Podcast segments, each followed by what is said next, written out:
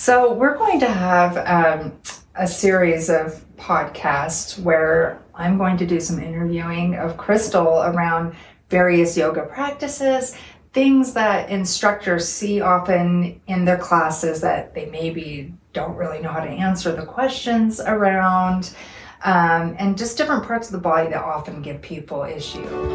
You're listening to Anatomy for Life with Crystal and Nicole, where we discuss the anatomy behind most popular physical and spiritual practices so you can get the most out of these modalities on your healing journey. Welcome to Anatomy for Life. I'm Crystal. And I'm Nicole. We're so glad to have you join us today. We're going to go ahead and tune in for just about 20 seconds this morning. Close your eyes if you're in a place that's safe to do so. Breathe in through your nose. Exhale through your mouth. Breathe in through your mouth. Exhale through your nose. Breathe in through your nose. Exhale through your nose. Breathe in through your mouth. Exhale through your mouth. Thank you for that. Fast one today. a fast one today. So, um, for today's, I want to ask you, Crystal, what is the most common body part that you get questions about when you're teaching, or even that instructors ask you about whenever you're doing um, teacher led courses? I love that. I think that's such a great question because I feel like we're in a unique position, kind of like how doctors can tell you if the cold is going around or something. I feel like yoga instructors and fitness instructors in general are in a unique position to kind of take a poll of the community and see what's going on physically. And I would definitely answer that with the hips. And I've definitely heard that echoed with a lot of my instructors as well. So there's a lot of reasons why we've speculated what is going on with the hips. That's the number one request we get in class to stretch, to strengthen, to support. One thing is there's a lot of women in yoga classes, and a lot of times they are going through cycles of childbirth. So it's reapproaching the stability and the structure of the hips every time. So that would make a lot of sense. And another reason I think that is a big thing is because the dynamic structure of our hips anatomically is pretty complex. Why is that? Like, why do you think it's such a complex area? Well, I think it's the part in our body that accounts for all of our movement and our balance. Like, as a baby develops, right, you're sort of starting developing through the primary and secondary parts of your spine, but you have to be able to balance on the hips to sit up. And then you have to be able to crawl to get that natural curvature and strength in the hips so that you can then go ahead and walk. So it's really important that the hips dynamic that the hips, I'll say that again. It's really important that the hips develop in a natural and balanced way to begin recruiting all the muscles of the deep tummy, the pelvic floor, the outer hips in relationship to each other so that they can account for the dynamic movement that is never even right? It's in walking, it's in jumping, it's in sitting, and it kind of builds the foundation and structure for the rest of the body, including the spine, and how it's going to posture itself. So it's very complex at the pelvic floor in the fact that muscles are running in multiple different directions and they're also supporting structures and openings right in the middle of it right? That would be hard if you had a structure like that. How do I stabilize this? You know, sometimes I imagine I could like wrap strings in all different directions, you know, like a science experiment where they're like, how do you build this box so the egg doesn't break when we drop it off the top of the building? You know, I, I think in that way, like, how do I stabilize all the dynamic movement of the legs having to turn out and in and up and down and do it unevenly? And and it would make a lot of sense to have muscles running in multiple different directions and transferring information inside the pelvic girdle and outside the pelvic girdle, as well as the front and back of the structure just above it, your abdomen, right? Which makes a lot of sense. So, I guess anatomically, one thing I want to point out for my fellow anatomy nerds who follow me is that when I started creating my curriculums, I started including your piriformis muscle in the pelvic floor anatomy and learning about it that way. Because a lot of us think of the piriformis as the outer hip muscle or the walking muscle. Like it lifts and sort of externally rotates your femur bone a little bit but it innervates your pelvic floor. It comes anterior to your sacrum and it has fascia transference there. So anything that's happening in your outer hip is going to affect your pelvic floor and vice versa. And so we need to start looking, you know, dynamically and relationship wise in this area of the body to be figuring out the injuries, the atrophy, the soreness, the immobility.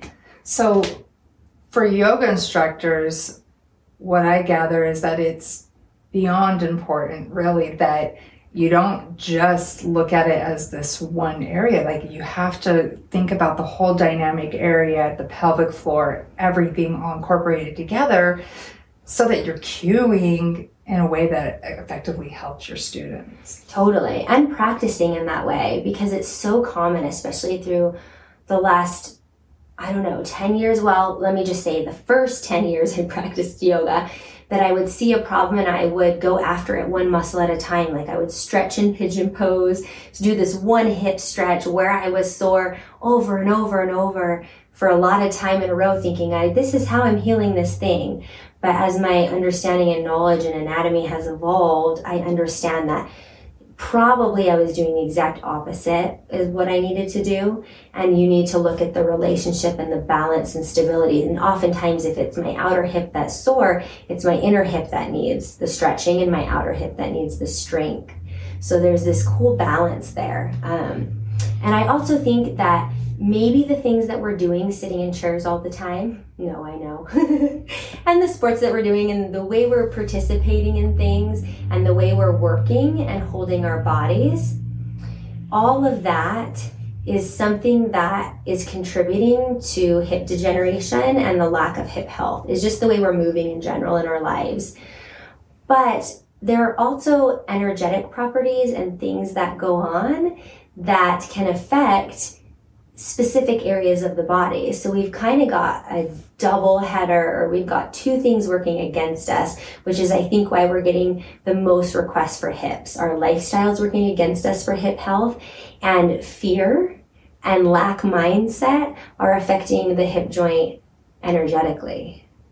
Oh my gosh, I love that so much and I feel like that having the energetic conversation could be and probably will be an entire other podcast um, because yeah. there's just so much to uncover with that. But one thing I loved about what you said and, and the way that you approach it now, even as you've helped me through some of my injuries and different things that I've had going on, um, I, I've realized that, okay, well, this is something that I have to really turn into a practice because it does take a different mindset to not just focus on the one like you said in pigeon pose just stretching the one side like okay now i need to to firm in my you know my for my my stomach muscles but whatever it is bring everything forward and backwards.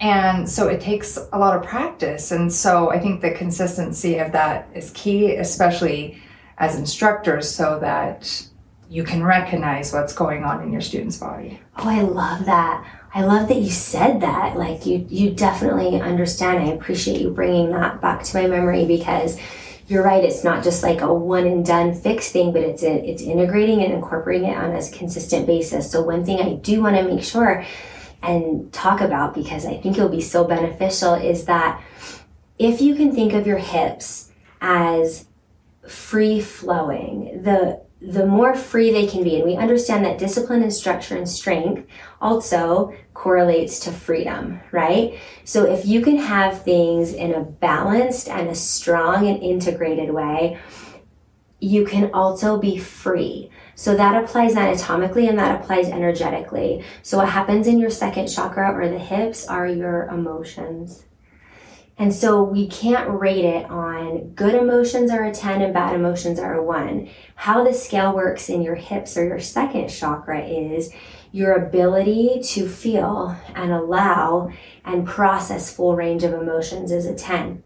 So that could be your ability to process and feel and let things move through your body and your energetic understanding, anger, jealousy, lack, joy, gratitude, there it's the same. It doesn't matter what emotion it is. It's your ability to flow it through your body and feel it is how we measure health of the second chakra. And the ability or the lack of the ability to do that is a poor second chakra health, meaning if if it's repression or avoidance or fear or a lack, then that would be poor second chakra health and it directly correlates to your anatomical health. So you can go back and forth to looking at periods of your life when you were really flexible in your hips. And it can go either way. You could be over flexible. You could be over emotive, right? Or over expressive and, and not pulling things into boundaries or things that are integrated and balanced for you. You could be excessive or you could be lacking, right?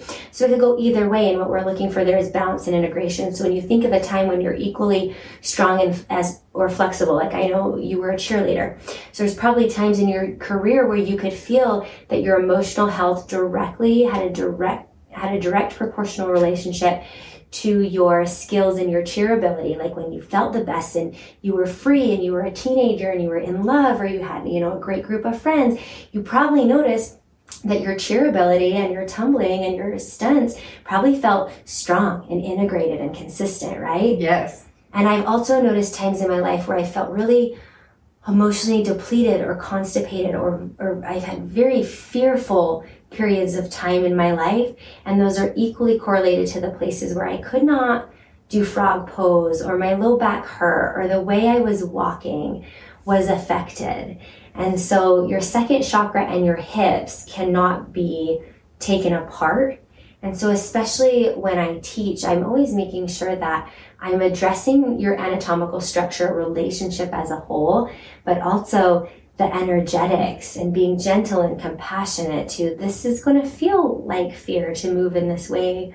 And and we want to we want to move towards that and look at that in a gentle compassionate safe space as well when you're practicing oh my gosh that i just love that so much because i know you and i've had a lot of conversations over the years where you've told me you know, when you've done therapy for people who have been through deep trauma or going through addiction recovery or whatever it may be, that sometimes, you know, what might be a simple, wonderful feeling pose to someone else, that you've had people even get up and walk out of your class because they didn't understand that emotional connection that was going on like they'd say to you why are you doing this to me? Like what's happening? Yeah. And so i love that bringing that in and actually giving them that space to say it's okay if this feels this way or you you gather this emotion as we're working this area because they may not understand and probably most likely won't understand like why am i suddenly feeling this? Yeah and i just want to leave on this note a really funny antidote because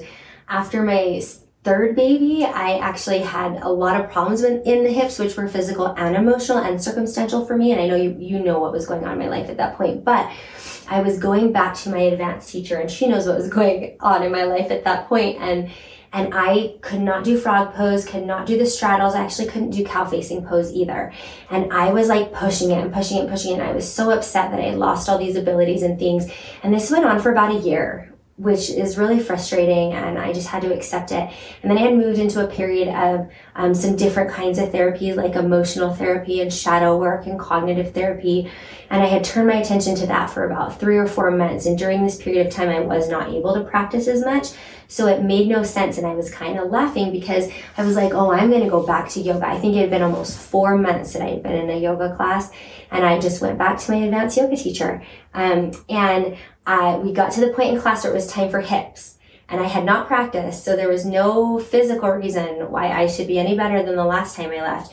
But I had been doing emotional work during that period of time, and I was just as surprised as she was. And we did straddles, and I threw both legs out to the left and right into straddles, and I dropped my belly and my chin all the way on the floor, and I grabbed my pig toes. And she looked at me and she was like, "Wow, you've been doing some hip work," and I was like, "In a way." Holy cow, but my body responded. So, anyways, thanks for joining us for that little that little thought and conversation about the hips. I mean, we wanted to throw that out there because um, we're doing in a couple weeks, uh, it will be hip day on in my anatomy course for the people who are signed up for that. And so it was fresh on our mind. So I appreciate you. Yeah, asking if, about if that. you're interested in, um, I mean, we're always putting out different freebies and different um, helps for yoga instructors. And so, if you're interested at all in any of this information, follow us at Zinn, Z I N N Yoga on Instagram, but go to our website, zinnyoga.com.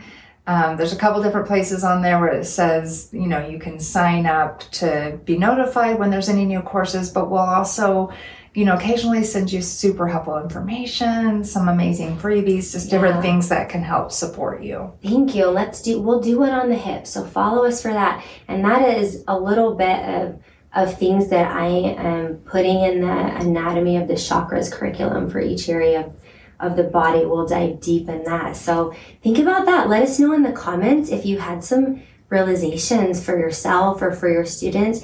And if that's helpful and if there's a practice you want me to share for that in particular i don't just want to spout things and leave you guys hanging. So i have very particular i have methods i have practices i have ideas and i would love to share those with you. So just go ahead and reach out. Thank you. thank you